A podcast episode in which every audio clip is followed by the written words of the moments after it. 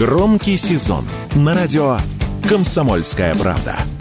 Весь мир услышит Россию. Весь мир услышит радио «Комсомольская правда».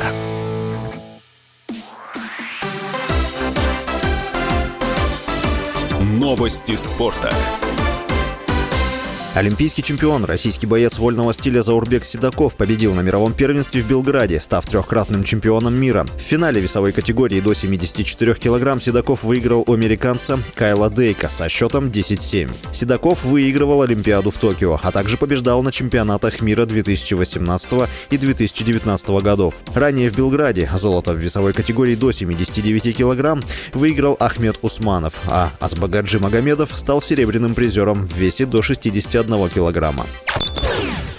Действующий обладатель Кубка Гагарина ЦСКА проиграл Ярославскому «Локомотиву» в регулярном чемпионате континентальной хоккейной лиги. Встреча в Москве завершилась со счетом 1-2. ЦСКА проиграл три из четырех последних матчей и занимает восьмую строчку в турнирной таблице Западной конференции. «Локомотив» выиграл третью встречу подряд.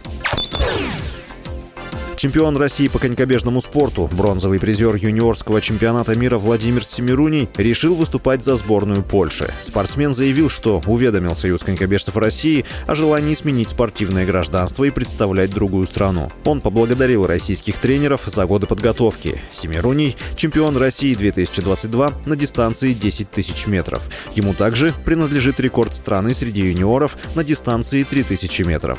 С вами был Василий Воронин. Больше спортивных новостей новостей читайте на сайте sportkp.ru